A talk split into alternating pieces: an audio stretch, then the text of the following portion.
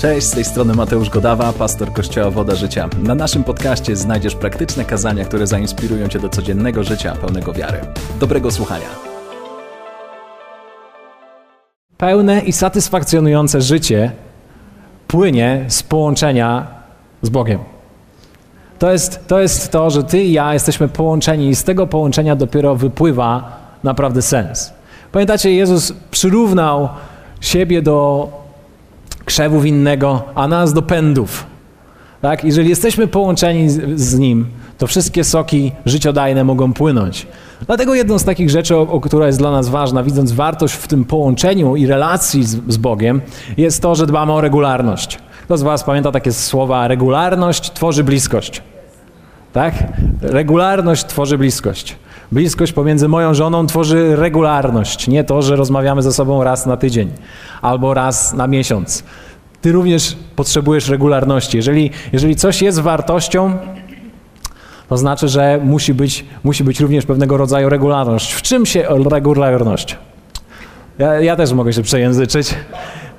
Słuchajcie, regularność na przykład w modlitwie. Jesteśmy ludźmi, którzy modlą się.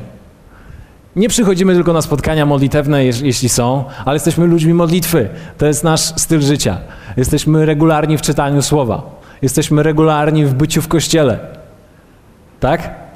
Ile to, to jest regularnie, można by za, zapytać. No, sam sobie odpowiedz na to pytanie. ale regularność tworzy bliskość. Tak? Jesteśmy regularni w dawaniu, w hojności. W kościele, wszędzie, gdziekolwiek jesteśmy, w całym naszym życiu ono reprezentuje pewnego rodzaju inny zupełnie styl życia.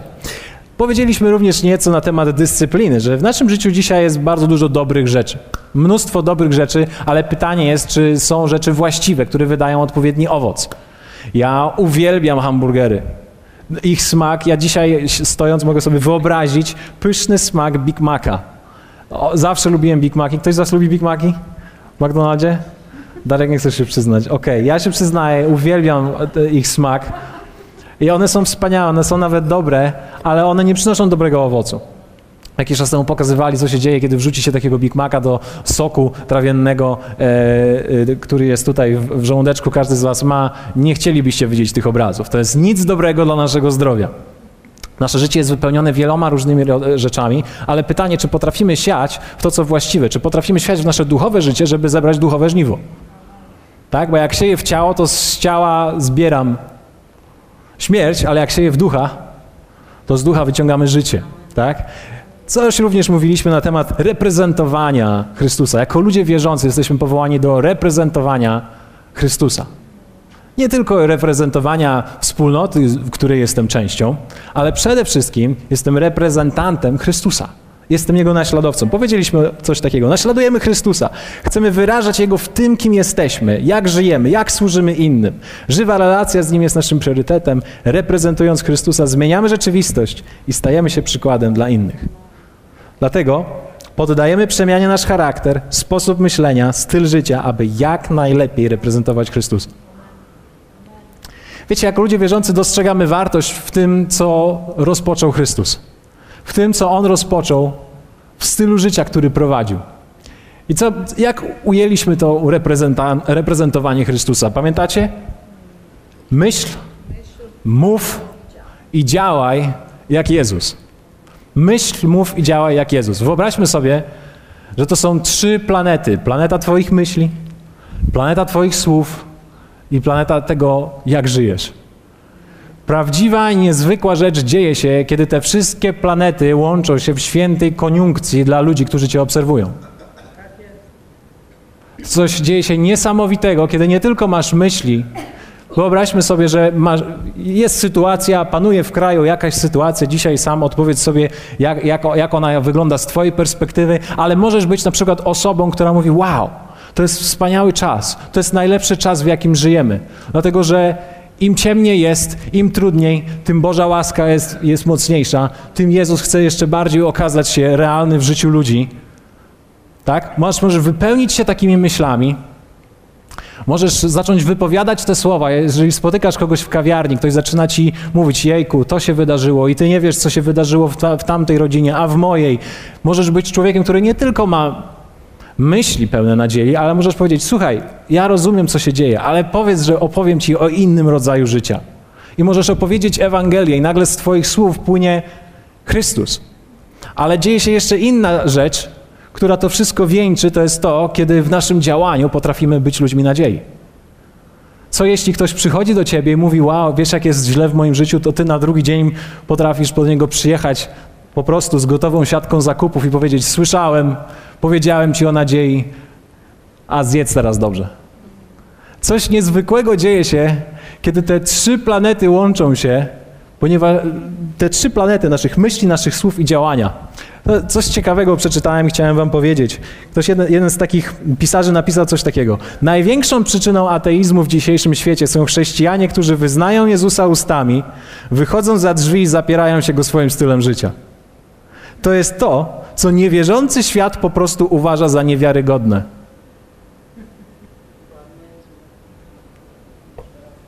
To może jeszcze raz. Największą przyczyną ateizmu w dzisiejszym świecie są chrześcijanie, którzy wyznają Jezusa ustami, wychodzą za drzwi i zapierają się go swoim stylem życia. To jest to, co niewierzący świat po prostu uważa za niewiarygodne. Oni tego nie łapią, jeśli te trzy planety nie łączą się w koniunkcji. Wiecie, co jest ciekawe, kiedy chodzi o koniunkcję planet? No muszą pla te planety, kiedyś widzieliście, jak łączy się tam Księżyc, e, no może nie Księżyc, no ale załóżmy, że Mars, tak, Ziemia i Jowisz ustawiają się. Ale one ustawiają się tylko względem obserwatora. Więc ktoś musi patrzeć. Więc chciałbym ci powiedzieć, że ludzie nas obserwują. Ludzie obserwują, ludzie nas słuchają, ale ludzie przede wszystkim czytają to, jak żyjemy i jak działamy.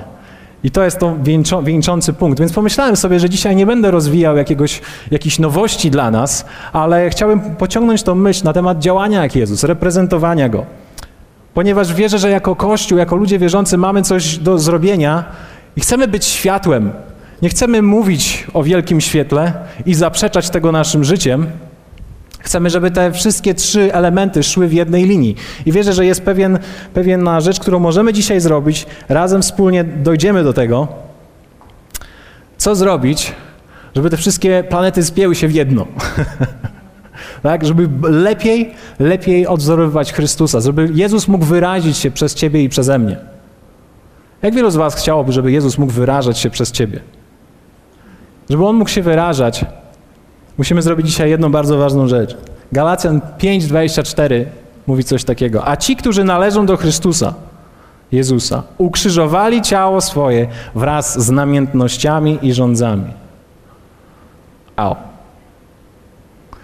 Ja wiem, że to dzisiejsze przesłanie, kazanie nie jest być może dla osób takich, e, które, które e, chcą chcą się przyłączyć do Kościoła, bardziej być może to jest dla osób, które, e, które jesteśmy, jesteśmy ludźmi długo wierzącymi mamy ze sobą jakiś nie, nieco większy dystans. Ale jeżeli jesteś dzisiaj obserwatorem, to przynajmniej posłuchasz o czymś, co jest e, rzeczywistością naszego życia.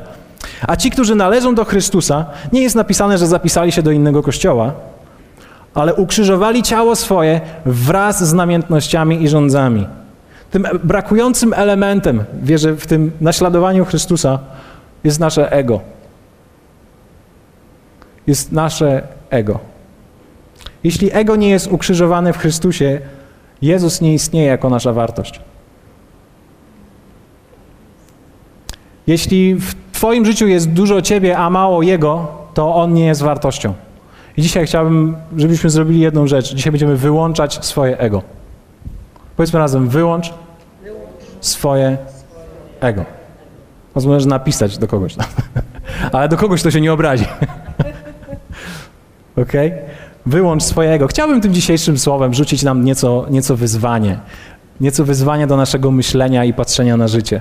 Wiecie, kto z Was zauważył, że wiele, wielki procent naszego życia kręci się wokół nas?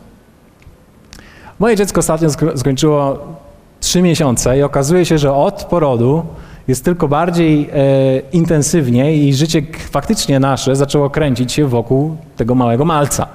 Ono musi zjeść, ono musi się przebrać, ono musi się wybawić, ono musi się wygadać, trzeba je wykąpać, trzeba je przebrać tak z 20 razy dziennie. E, I nagle zmieniają się priorytety. Ale okazuje się, że wiecie, my tak zaczynamy i my rośniemy i zawsze życie kręci się wokół nas. Są nasze potrzeby tak? Jest nasza praca, są nasze zabawki. Wiecie, my, jak jesteśmy mali, mamy jakieś zabawki? Kto z was miał jakieś zabawki? Miałeś swoją ulubioną, ulubiony samochód, powiedzmy, resoraka, co tam było za, za naszych czasów jeszcze? Miałeś ulubione swoje maskotki, lalkę Barbie, tak? I teraz ktoś, klocki Lego, ktoś za, zabiera ci twoje klocki. Bo one są twoje, to one są nasze. My, my chcemy więcej i więcej i wszystko kręci się wokół nas. Tylko spróbuj zabrać mi moje zabawki. No i wiemy, jak dzieci reagują, jak zabiera im się zabawki. Tak? Okazuje się, że jak, jako dorośli, jak się nam zabierze nasze zabawki, to też się zachowujemy jak te dzieci czasami. Wystarczy, że ci coś odetną w domu. Niech odetną ci Netflixa. Zapomniałeś. O jeny, co się wydarzyło? Niech odetną ogrzewanie przez przypadek. O jacie, co się wydarzyło? tak? Życie kręci się wokół nas. Moje życie, moja praca, moje problemy. Jakiś czas temu spotkałem się z pewną osobą, no i to było takie bardzo ciekawe, ciekawa rozmowa. W zasadzie to był monolog. Ja w zasadzie nie zadałem żadnego pytania, ale jak już się spotkaliśmy, to słuchałem. Poczułem się przez chwilę jak psycholog. Wiecie, okazuje się, że niektórzy ludzie są tak bardzo zaabsorbowani wszystkim, co się u nich dzieje, że zapomną cię zapytać, ty, a co u ciebie? Wszystko dobrze? Bo i tak po godzinie w zasadzie nie wiesz, co masz odpowiedzieć. Myślisz sobie, eh, no tak, wszystko dobrze. W skrócie, wszystko jest dobrze. Moja przyszłość, jakie ja mam prawa, moja wygoda, moje bezpieczeństwo, moja służba, mój wpływ, moje powołanie. Wszystko kręci się wokół nas. Kiedy my myślimy o, o naszej służbie, no ja, co ja będę? Ja nie będę podnosił papierków w kościele, bo ja mam służbę. Ja jaką? Ja jeszcze nie wiem, ale ja jej szukam. Ciekawe, jak chcesz ją znaleźć, jeśli nie możesz zrobić jednej, jednej małej rzeczy. Jak Bóg ma sprawdzić twój charakter. Wszystko kręci się wokół nas, naszych wielkich marzeń, tak? Naszego wpływu. Bo to jest mój czas, moje pieniądze, moje błogosławieństwo. Wiecie, czasami, kiedy skupiamy się na tym, co mamy, często lubimy o tym decydować i pokazujemy to, że to należy do nas. Daję ile chcę, daję komu chcę, albo nikomu nic nie daję. tak? Mam moje plany, moje marzenia. Wiecie, ta postawa ja, ja, ja, ja, ja, my jesteśmy ją przeniknięci. Z każdej strony. Z każdej strony. Wiecie, jakie są skutki czegoś takiego, takiego życia, które jest skoncentrowane wokół nas? Na przykład to, że nasze chrześcijaństwo staje, staje się dostosowane do na, naszego kalendarza. Ja dostosowuję generalnie moje życie, chrześcijaństwo do mojego kalendarza. To jest tak mniej więcej, załóżmy, no raz w miesiącu, jak ja tam sobie te dwie godzinki odbębnie, albo pół godzinki, to mi starczy. Czy mi starczy, żeby być błogosławionym i żeby Bóg tam na mnie spojrzał pozytywnie? Jeśli tak, to tak zrobię. Dlaczego? No bo życie kręci się wokół mnie. Moje priorytety generalnie są tak wysokie, gdzieś Kościół, gdzieś Bóg, On gdzieś, uu, gdzieś spływa gdzieś na dół.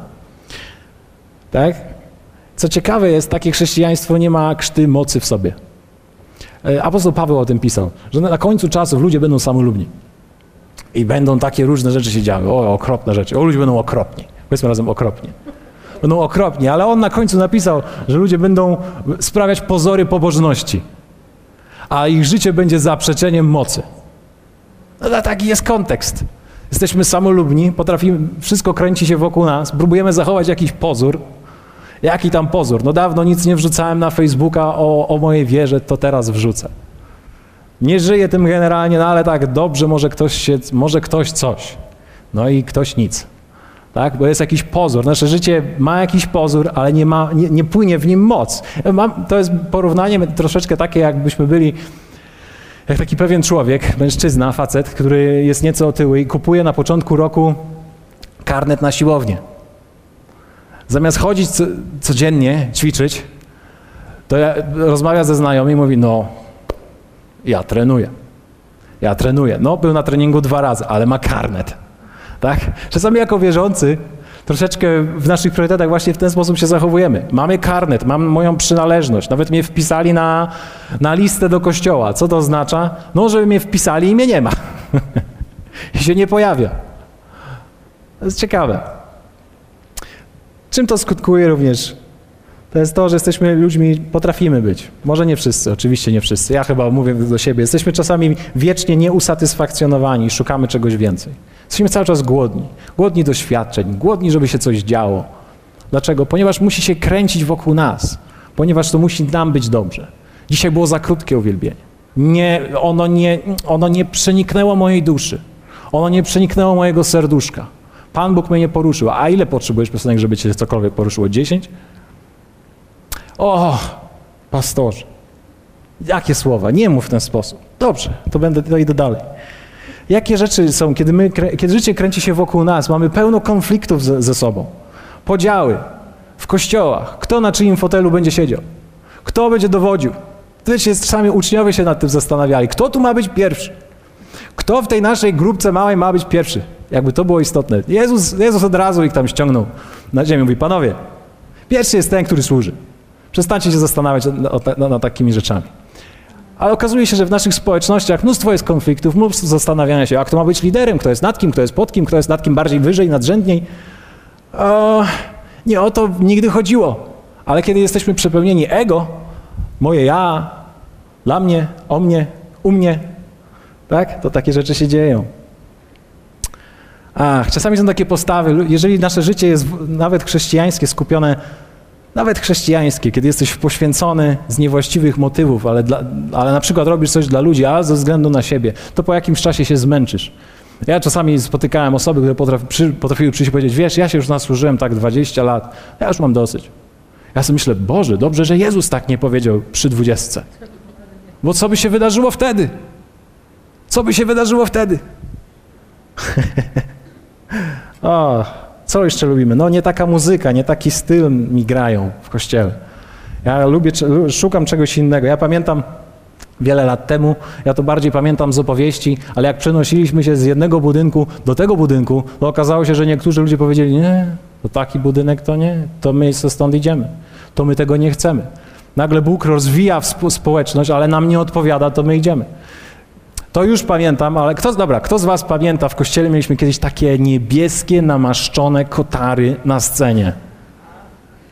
Taka była moda lat 80. i 90. E, I mieliśmy takie kotary i pamiętam, była, była zmiana, czas było te kotary odkurzyć, one się rwały, to już było, generalnie nie było dobrze z nimi. Ściągnęliśmy te kotary i przemalowaliśmy ścianę na delikatny szary, nie taki jak ten, na delikatny szary. Boże! Szary w kościele, przecież to nie święty. Ludzie się burzą wtedy, ach, to, to musi mi pasować. Co się wydarzyło, jak przemalowaliśmy na czarny? Nie chcecie wiedzieć. Ale wiecie, wiele w nas jest takiego właśnie przepełnienia, zwłaszcza kiedy, zwłaszcza kiedy mówimy o życie kościelne, życie we wspólnocie. My cały czas chcemy, żeby było po naszemu, żeby, żeby zagrali po naszemu, żeby mówił po naszemu, żeby było tak, żeby mnie nakarmił, żebym ja się rozwinął i tak dalej. Ja, ja, ja, ja, ja.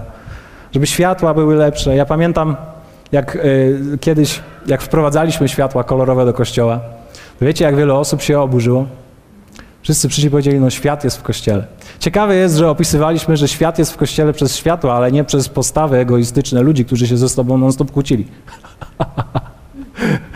Y, ja zabawem mam tylko powiedzieć, że to spotkanie nie jest takie wygodne, dlatego że za każdym razem, kiedy mówimy o naszym ego, to ono krzyczy. Ono jest takie, a, ała, nie mów o tym. Mu powiedz jakiś miodzik. Wylej troszeczkę takiego świeżego miodu. No nie dzisiaj, nie dzisiaj. Ale jedną z rzeczy, którą chciałem dzisiaj wam powiedzieć, to jest to, że nie można naśladować Jezusa i pozostawić swojego ego przy życiu.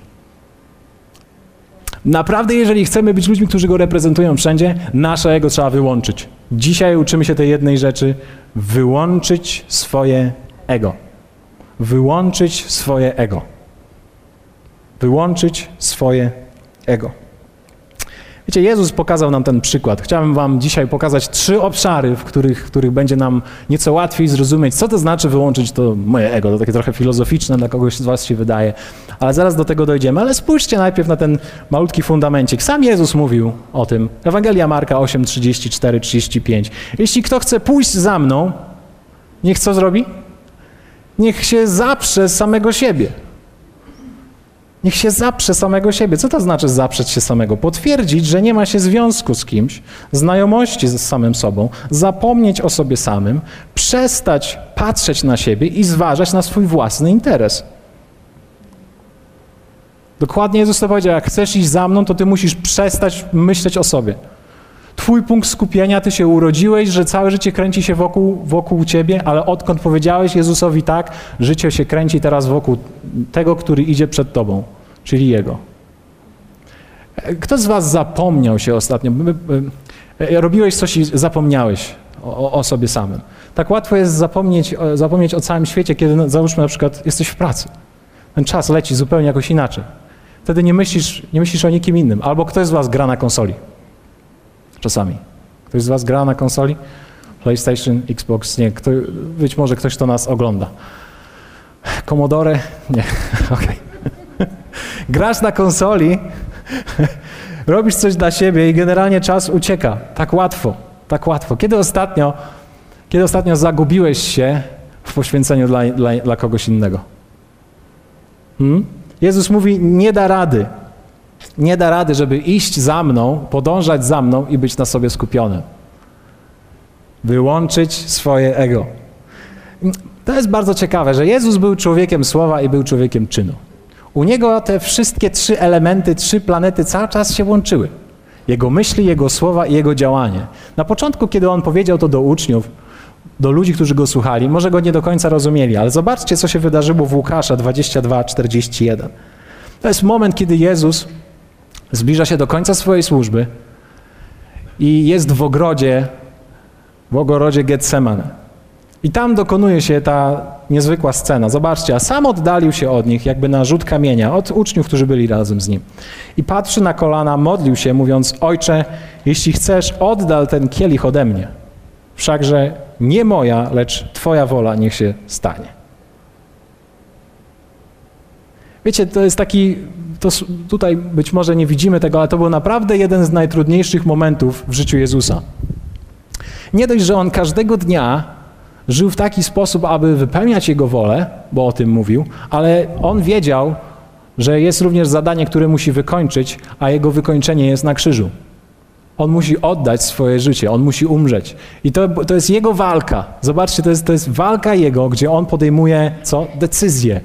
Modli się i mówi, Panie, jeżeli to jest możliwe, niech mnie to ominie, ale tak na dobrą sprawę pamiętaj, że ważniejsze jest, żeby Twoja wola była wykonana. I co zrobił Jezus? Podejmuje decyzję. Wiecie, to nam pokazuje jedną bardzo ważną rzecz, że ty i ja być może będziemy mieli właśnie takie, takie momenty jak ten ogród, jak sytuacja z ogrodu, gdzie ty sam na sam, nie na online, nie przed wszystkimi e, będziesz musiał powiedzieć: Panie, niech Twoja wola będzie wykonana w moim małżeństwie. Być może musisz zrobić jakąś trudną decyzję, niech Twoja wola będzie, a nie to, co ja chcę. Może to, to co Ty chcesz, nie jest Jego wolą. Może, może, może On wcale nie chce, żebyś się rozwodził, rozwodziła. Może On wcale tego nie chce. Ale myślisz, co, musisz stanąć przed trudnym wyborem i wtedy słucha Ciebie tylko On. Nikt nie obserwuje. To jest bardzo ciekawe, że taki moment ogrodu następuje właśnie w takich, w takich okolicznościach. Jezus jest sam. To jest jedna z najważniejszych decyzji, jaką możesz podjąć. One, one podejmujemy, kiedy jesteśmy sami, sam na sam, z Bogiem. Odpowiadasz Bogu na coś. Ja pamiętam e, kiedyś, opowiadałem wam o tym wielokrotnie, że ja w życiu rosłem z takim poczuciem, że jest jakiś rodzaj powołania w moim życiu nade mną, że do czegoś zostałem przeznaczony. Ale tak po części od tego uciekałem, ale pewnego dnia, kiedy zostałem nieco bardziej przyciśnięty do odpowiedzi, e, do tego, czy mam wejść w Boże powołanie na 100% czy nie, to była jedna z najtrudniejszych moich nocy w pewnym sensie, bo ja, musia, bo ja modliłem się, wiedziałem, jaką decyzję muszę podjąć, jaką chcę podjąć, ale, ale wiedziałem, że to jest trudne. I podjąłem ją, sam, na sam. Powiedziałem o tym, o tym Anecie, zgodziła się z tym ze mną, że, żebyśmy mogli wejść w powołanie nasze, w to, co On ma dla nas. Do końca wtedy nie wiedzieliśmy, co to znaczy, ale powiedzieliśmy Bogu tak. Ja pamiętam, to był jeden później z najpiękniejszych dni. Czułem się absolutnie wolny, bo wiedziałem, że Jego wola rozpoczyna się. To jest bardzo ciekawe, ale wierzę, że każdy z nas musi przez to przejść. Wyłączyć swoje ego. Apostoł Paweł opisuje to też również swojego, ze swojego doświadczenia. Rzymian 1.1 zaczyna się w ten sposób. Paweł, sługa Jezusa Chrystusa, powołany na apostoła, wyznaczony do zwiastowania Ewangelii Bożej. Kiedy on mówi sługa, on ma na myśli niewolnik i nawet takiego używa słowa. Apostoł Paweł, ten, który był uczonym, ten, który, którego ja i ego mogłoby być największe ze wszystkich, mówi: Ja jestem tylko i wyłącznie sługą. Zminimalizowałem się do sługi, do tego, żeby dać się w niewolę tego, który oddał za mnie życie. Zobaczcie, on pisze tak, Galacjan 2:20. Z Chrystusem jestem ukrzyżowany. Żyję więc już nie ja. Niedawno o tym śpiewaliśmy na, na, na jednej z którychś piosenek. Ale żyje we mnie Chrystus. A obecne życie moje w ciele jest życiem w wierze w Syna Bożego, który mnie umiłował i wydał samego siebie za mnie. Apostoł Paweł odkrył jedną bardzo ważną rzecz. Wiedział, dlaczego żyje. Wiedział, że jego życie jest tylko i wyłącznie połączone z tym, co Chrystus dla niego zrobił. I mówi, jeżeli tak, to będę wiedział, dla kogo żyję. Żyję tylko i wyłącznie dla Niego. Minimalizuję siebie. Moje zdanie, moje ego się nie liczy. Tylko i wyłącznie On. A jak żyję? Żyję w pełni wiary. On o tym napisał. Nie można naśladować Chrystusa, jeżeli nasze ego nie jest wyłączone. Widzimy to, że najbardziej efektywniej możemy pokazywać światu, kim On jest, kiedy nasze myśli, nasze słowa, nasze działanie nie zawiera tej trującej mieszanki nas i Jego. Więc za wszelką cenę my musimy zobaczyć i umieć rozpoznać, gdzie ja, moje, dla mnie jest priorytetem i wyłączyć to. Powiedzmy razem, wyłączyć swoje ego. Chcę rzucić nam dzisiaj nieco wyzwanie, tak jak powiedziałem, na temat naszego życia, podejścia do życia i pobożności. W Jana jest napisane, on musi wzrastać, ja zaś stawać się mniejszym. Ja, ja muszę maleć, on musi stawać się większy. Więc w jakich obszarach? Wierzę, że to są trzy ważne obszary i idziemy na gorącą kawę. Kto z Was myśli o tym, żeby wyłączyć swoje ego? No, ono krzyczy, nawet jak ja to mówię, to myślę, a, może nie warto dalej iść, brnąć. Aby wyłączyć swoje ego, musimy zobaczyć, że są te, są te trzy ważne rzeczy, które, które wierzę, że są kluczowe. Pierwsze to jest, jeśli ktoś z Was robi notatki, to jest Twoja perspektywa. W tym obszarze musisz wyłączyć swoje ego. Twoja perspektywa, albo inaczej sposób widzenia życia. W Jana 4,34 Jezus, mówi takie słowa. Moim pokarmem jest wypełnić, wypełniać wolę tego, który mnie posłał i dokonać Jego dzieła. Idziemy za przykładem Chrystusa w naszym życiu. Czytamy takie słowa i nagle widzimy, zaraz, zaraz z czego płynie moja satysfakcja? Sobie zaraz, a na koncie jest tyle, jeżdżę tym, chodzę do takiej pracy, spotykam się z taką dziewczyną albo z takim facetem. E, z, z czego płynie moja satysfakcja? Jezus okazuje się miał tylko i jedno i wyłączne pragnienie w swoim życiu, to jest wypełniać wolę tego, który go posłał. I zgodnie z tym, co on mówił. Tak?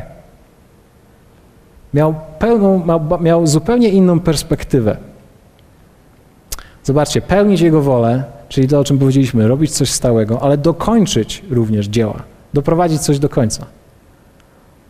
To, co jest ciekawe, wiecie, w życiu Jezusa, to jest to, że On urodził się Urodził się, przyszedł na świat, aby dać siebie absolutnie. Dla mnie i dla ciebie. Wyobraź sobie, że można mieć taką perspektywę, że rodzisz się i życie nie kręci się wokół ciebie, wokół twoich potrzeb, wokół twoich pragnień, marzeń, ale jesteś po to, aby dać po prostu siebie. Hmm? Jezus żył dla czegoś większego. Żył dla mnie i dla ciebie. To było jego największe pragnienie, aby przywrócić nas do relacji z Bogiem Ojcem. To było dla niego tak wyraźne, tak mocne, że, że zdecydował się oddać samego siebie. Wiecie, stąd biorą się takie słowa jego, jak lepiej jest dawać niż brać. Dlatego, że on się urodził tylko po to, żeby siebie dać. Jak wielu z nas czasami łapiemy się na tym, że my naprawdę jedyne co robimy, to próbujemy cały czas brać. Biorę, biorę, biorę, biorę, biorę, biorę, biorę. Nie, Jezus urodził się po to, aby siebie dać. I pokazuje nam coś bardzo ciekawego, że prawdziwa satysfakcja płynie z, z życia w Jego woli. To odkrył Jezus. Mówi, to jest moja największa, największa radocha. To jest to, żeby uwielbić Boga we wszystkim, co robię, jeszcze dokończyć tego wszystkiego, do czego mnie powołał. Nie zacząć, ale dokończyć. Nie tylko zacząć służbę, ale ją dokończyć i przekazać dalej. Więc moje pytanie, które chciałbym Ci dzisiaj zadać, to jest to, czy żyjesz dla czegoś większego niż Ty sam? Jaką masz perspektywę? Wstajesz rano. Jaka jest Twoja perspektywa? Czy to jest perspektywa Twojego ego? Myślisz sobie, no, no jak życie? No ja dlaczego żyję? No ja żyję, żeby żyć, żeby przeżyć. Jezus nie miał takiego, takiego myślenia. On żył dla zupełnie innego, innej rzeczy. Teraz ty i ja możemy się tym inspirować. To może być dla nas coś, coś wartościowego. Czy żyjesz dla czegoś większego niż ty sam? Jeśli nie masz szerokiej perspektywy na swoje życie i jego cel, skończysz tylko na swoim brzuchu. nie wiem, kto to napisał. Ktoś mi, ktoś mi wpisał to w notatki. Ale taka, taka, jest rzecz bardzo ciekawa. Jeżeli ty i ja nie mamy szerokiej perspektywy do tego, że jest, istnieje jakiś pomysł, który Bóg ma dla naszego życia, my kończymy na własnym brzuchu. Wstajesz rano, robisz swoją kawę w swoim ekspresie, idziesz do roboty, próbujesz przetrwać, później chcesz odebrać, odebrać wynagrodzenie, jedziesz do domu, robisz zakupy. Wszystko kręci się wokół po prostu tego jednej mantry. No, pracować, jeść, spać, czasami na wakacje i tak dalej, i tak dalej, i tak dalej. I co później? No dlaczego żyjesz? No ja żyję, żyję dla dzieci. Tak? Niektórzy mówią te, te, te, te Często spotykane słowo, ja żyję tylko dla moich dzieci. No co to znaczy? No, żeby po prostu im coś przekazać. Ale zobaczcie, z naszej perspektywy, to co najlepszego możemy przekazać naszym dzieciom, zadam pytanie, czy czasami to, co najlepsze jest, co możemy przekazać naszym dzieciom, to, to nie jest pieniądz, to nie jest ziemia, ale to jest cel, wyższy cel, dla którego żyliśmy? Bo co nam po tych kilku złotych, jeżeli nie wiemy, po co to było? Po co to mieć? Po co żyć? Teraz Jezus pokazuje zupełnie coś innego. Mówi: Moim pragnieniem, moją satysfakcją jest wypełniać Jego wolę. Jego wolę. Wiecie, musimy mieć szeroką perspektywę. Bóg ma szeroką perspektywę na Twoje życie. On nie chce, żebyś przeżył, on nie chce, żebyś dotrwał, a musimy jakoś dotrwać do końca. To nie jest perspektywa, którą Jezus zrodził z którą przyszedł. On mówi: Jest Boża wola dla Twojego życia. Jest inny zupełnie plan. Musisz żyć szeroko, myśleć szeroko. Dzisiaj wie, wiele, wielu ludzi oddaje Boży plan na rzecz zwykłego przetrwania i po prostu takiego bycia. Co robisz? No mija tydzień, miesiąc, jestem. Co tam u ciebie? No troszeczkę podchorowałem, a troszeczkę wyzdrowiałem. Aha, fajnie. O, odwiedzili mnie ostatnio znajomi, ja też ich odwiedziłem. No ale co w Twoim życiu jest większego? Po co żyjesz? Dla, dla jakiej większej rzeczy niż Ty sam żyjesz? Jezus mnie inspiruje tym. On żył dla większego obrazu. On miał w swoim obrazie nasze twarze. Dwa tysiące lat temu on sobie wyobrażał. Widzę, widzę Andrzej, widzę Kasia, Robert, Paweł, widzę ich wszystkich. To był jego wyższy cel. Moje pytanie jest takie, czy ty żyjesz dla jakiegoś wyższego celu? Jest najlepszy moment, żeby zadać sobie to pytanie i odpowiedzieć na nie. Myślę sobie, wiecie, nawet Kościół Woda Życia. Ono zrodził się jako Boże pragnienie dla tego miasta. Ale wiecie co? Komuś musiało się chcieć. Ktoś musiał zobaczyć obraz tego, co, tego, co nadciąga. Ktoś musiał widzieć wiele, wiele osób, setki osób przez lata, były i są ludźmi, którzy widzą ten obraz i potrafią dostrzec, że Bóg robi coś innego i chcą dołożyć do tego swoje ręce.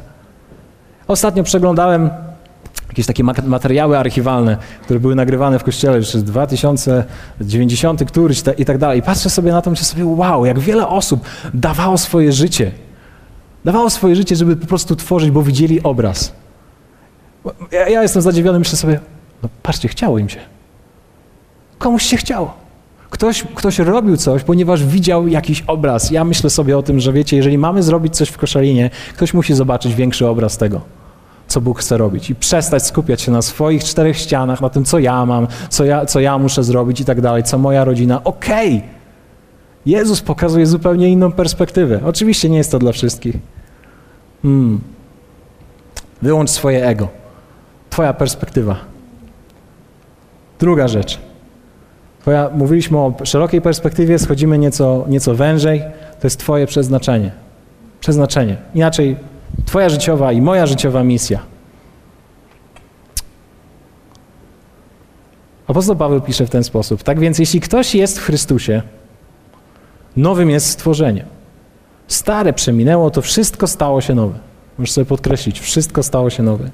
A wszystko to jest z Boga, który nas pojednał ze sobą przez Chrystusa i poruczył nam służbę pojednania.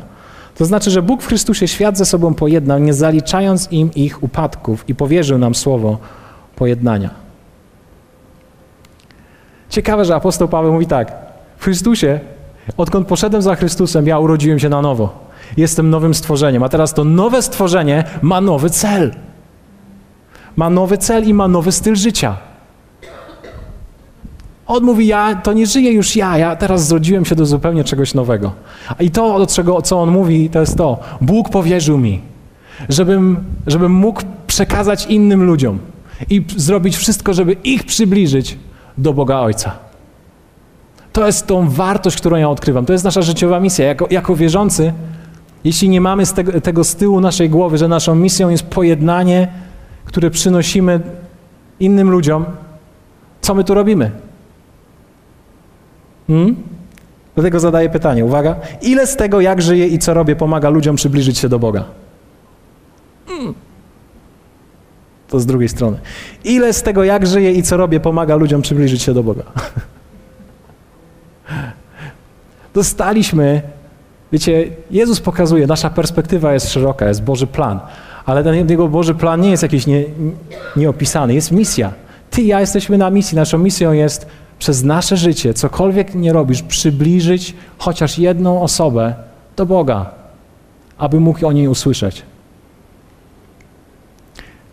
W pewnym, w pewnym mieście jeden pastor zgromadził cały swój kościół i mówi tak, dobra, słuchajcie kochani, ja chcę wiedzieć, w czym wy jesteście dobrzy, jak wy tam jesteście obdarowani, co robicie, żebyśmy mogli zobaczyć, kto tutaj siedzi, kto, co, co możemy zrobić dla, dla ludzi wokół. No i okazało się, że w tej społeczności było tam ponad chyba 20 dentystów. Więc oni tak sobie siedli razem z tym pastorem i oni zaczęli myśleć, dobra, my jesteśmy obdarowani w ten sposób, my pracujemy w ten sposób to co robimy? Jak możecie pomóc miastu? Jak możecie sprawić, żeby ktoś był przybliżył się do Boga? Wiecie, co zrobili? Pomyśleli sobie, dobra, otwieramy darmową klinikę dla ludzi, aby mogli przyjść i z tego skorzystać. To jest dopiero pomysł. To jest dopiero coś ciekawego. Kiedy myślisz o swoim życiu, o nawet o, swoim, o swojej pracy, o tym, czym się zajmujesz, jak to, w jaki sposób to, co robię, może przybliżyć chociaż jedną osobę do Boga. Jak mogę sprawić, żeby ktoś był bliżej? Jak mogę sprawić, żeby ktoś był bliżej? Ile z tego, jak żyję i co robię, pomaga ludziom przybliżyć się do Boga? Wiecie, to okazuje się, że jest bardzo trudne, ponieważ my jesteśmy tak zafiksowani na siebie, na swoje racje, na swoje własne prawdy. Jakiś czas temu rozmawiałem z pewnym człowiekiem, wierzącym, który przyszedł do mnie, bo, bo, bo był po swoim upadku życiowym. Okazało się, że namieszał w związkach i tak dalej i żył w ewidentnym grzechu. Przyszedł i rozmawialiśmy. Jak usłyszałem, przez co przeszedł, to, to zastanawiałem się. Miałem w sobie te dwa głosy. Jeden to mój własny, który chciał wstać i po prostu gościa klepnąć. Powiedział mu, facet, co, co w ogóle, co, jak, jak to możliwe? No, jak to jest, że jesteś wierzący i żyjesz w taki sposób? Ale, ale drugi głos to był taki, zaraz, co zrobiłby Jezus na miejscu człowieka, który przychodzi i chce swoje życie naprawić? Myślę sobie zaraz, ja nie mogę być o, o, osobą, która go osądzi. Ja nie mogę mu wystawić opinii. Ja nie mogę mu powiedzieć, ty jesteś po prostu beznadziejny, jaki z ciebie wierzący jest. Wszyscy na ciebie patrzą, ty. A takie miałem myśli przez chwilę. Pomyślałem sobie zaraz, ja nie stoję przed tym człowiekiem jako ja. Ja muszę, z, ja muszę wyłączyć moje ego. Ja muszę wyłączyć moje ego i włączyć postawę Chrystusa. A postawa Chrystusa to jest taka: pojednać tego człowieka z Bogiem. Okazuje się, że wiecie, my mamy więcej, jak, jako ludzie wierzący, mamy często więcej cierpliwości do tych, którzy nie są nawróceni, niż do tych, którzy są w naszych kościołach, są z nami, których znamy przez lata, którzy zmagają się z rzeczami, i ich potrafimy tak ściąć. Za to, że nie mają jeszcze czegoś ułożonego, albo że im noga się powinęła, albo że podjęli niewłaściwą decyzję. A naszym zadaniem, zarówno dla ludzi, którzy nie znają Boga, i dla tych, którzy są naszymi braćmi, jest to, każdego pojednać z Nim. Więc teraz mówiliśmy o szerokiej perspektywie, gdzie, w której wyłączamy nasze ego. To jest, musisz zacząć myśleć inaczej o swoim celu życia. Zupełnie inaczej. Masz misję. Powiedzieliśmy o tym. Teraz jak wykonujemy tą, tą misję, odnosi się do naszej postawy. Twoja i moja postawa. Inaczej podejście do Boga i do ludzi. Filipian 2 mówi tak. Takiego bądźcie względem siebie usposobienia, jakie było w Chrystusie Jezusie, który chociaż był w postaci Bożej, nie upierał się zachłannie przy tym, aby być równym Bogu, lecz wyparł się samego siebie. Inne słowo, inne tłumaczenie mówi, że pozbawił się swojej reputacji. Przyjął postać sługi i stał się podobny ludziom. A okazawszy się z postawy człowiekiem, uniżył samego siebie i był posłuszny aż do śmierci. I to do śmierci krzyżowej. No i dlatego, co, co zrobił Jezus, zobaczcie, dlatego też Bóg wielce go wywyższył i obdarzył go imieniem, które jest ponad wszelkie imię. Aby na imię Jezusa zginało się wszelkie kolano na niebie i na ziemi i pod ziemią, i aby wszelki język wyznawał, że Jezus Chrystus jest Panem ku chwale Boga Ojca. Hmm. To jest sposób i metoda na realizację tej Bożej i niezwykłej misji, którą On ma dla nas. To jest postawa, którą reprezentuje Chrystus. To słowo mówi tak: Jezus był tu, był równym Bogu, ale przyszedł na świat i już ściągnął ze swojej reputacji, mówi: Teraz ja, ja przychodzę jako człowiek. Taki downgrade, tak?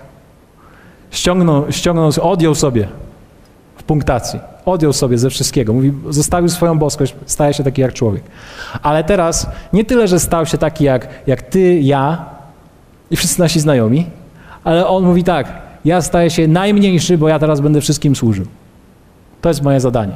Ja nie przychodzę budować swoją służbę, ja nie przychodzę robić wielkiego fanpage'a na, na Instagramie, ja nie przychodzę robić wielkiego zamieszania. Nie mam nic przeciwko wielkim fanpage'om, ale nie, nie, robię zamieszania wokół samego siebie, ja nie buduję sobie swojej ministry, Jesus ministry. Ja przychodzę, żeby usłużyć ludziom.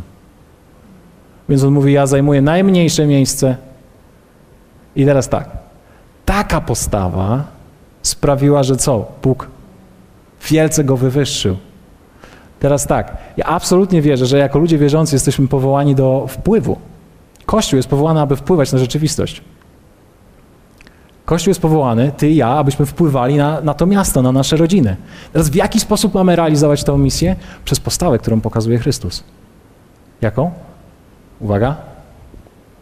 Że nasz wpływ jest uzależniony od naszego poddania. Jak Jezus osiągnął swój wpływ na świecie? Przez swoje absolutne poddanie Bogu i przez swoje poddanie nam. Co jeśli poziom wpływu jest uzależniony od stopnia poddania? O, jako my wierzący mamy autorytet. Mamy autorytet, ale nie mamy być aroganccy. mamy autorytet nad demonami, nad zwierzchnościami duchowymi, a nie nad ludźmi. Ktoś bardzo kiedyś trafnie powiedział: Jeśli przesłanie Ewangelii odpycha ludzi, niech tak będzie. Ale jeśli nasze zachowanie odpycha ludzi od Ewangelii, to już jest źle. To jest nie tak. Jaką postawę miał Chrystus? Z jednej strony Chrystus nie, dbał o swoją reputację, tak? Obniżył swoją reputację z bycia Bogiem do człowieka, ale to, co Słowo również pokazuje, to jest to, że Jezus zyskiwał przychylność Boga i ludzi. Coś niezwykłego. Coś niezwykłego. Więc chciałbym Ci powiedzieć, że nie musisz być widoczny zawsze. To nie chodzi jednak o ciebie. Nie musisz się zawsze podpisywać pod wszystkim, co robisz. Możesz być niezauważony przez nikogo w służbie. To generalnie nie chcielibyśmy, żeby tak się wydarzyło.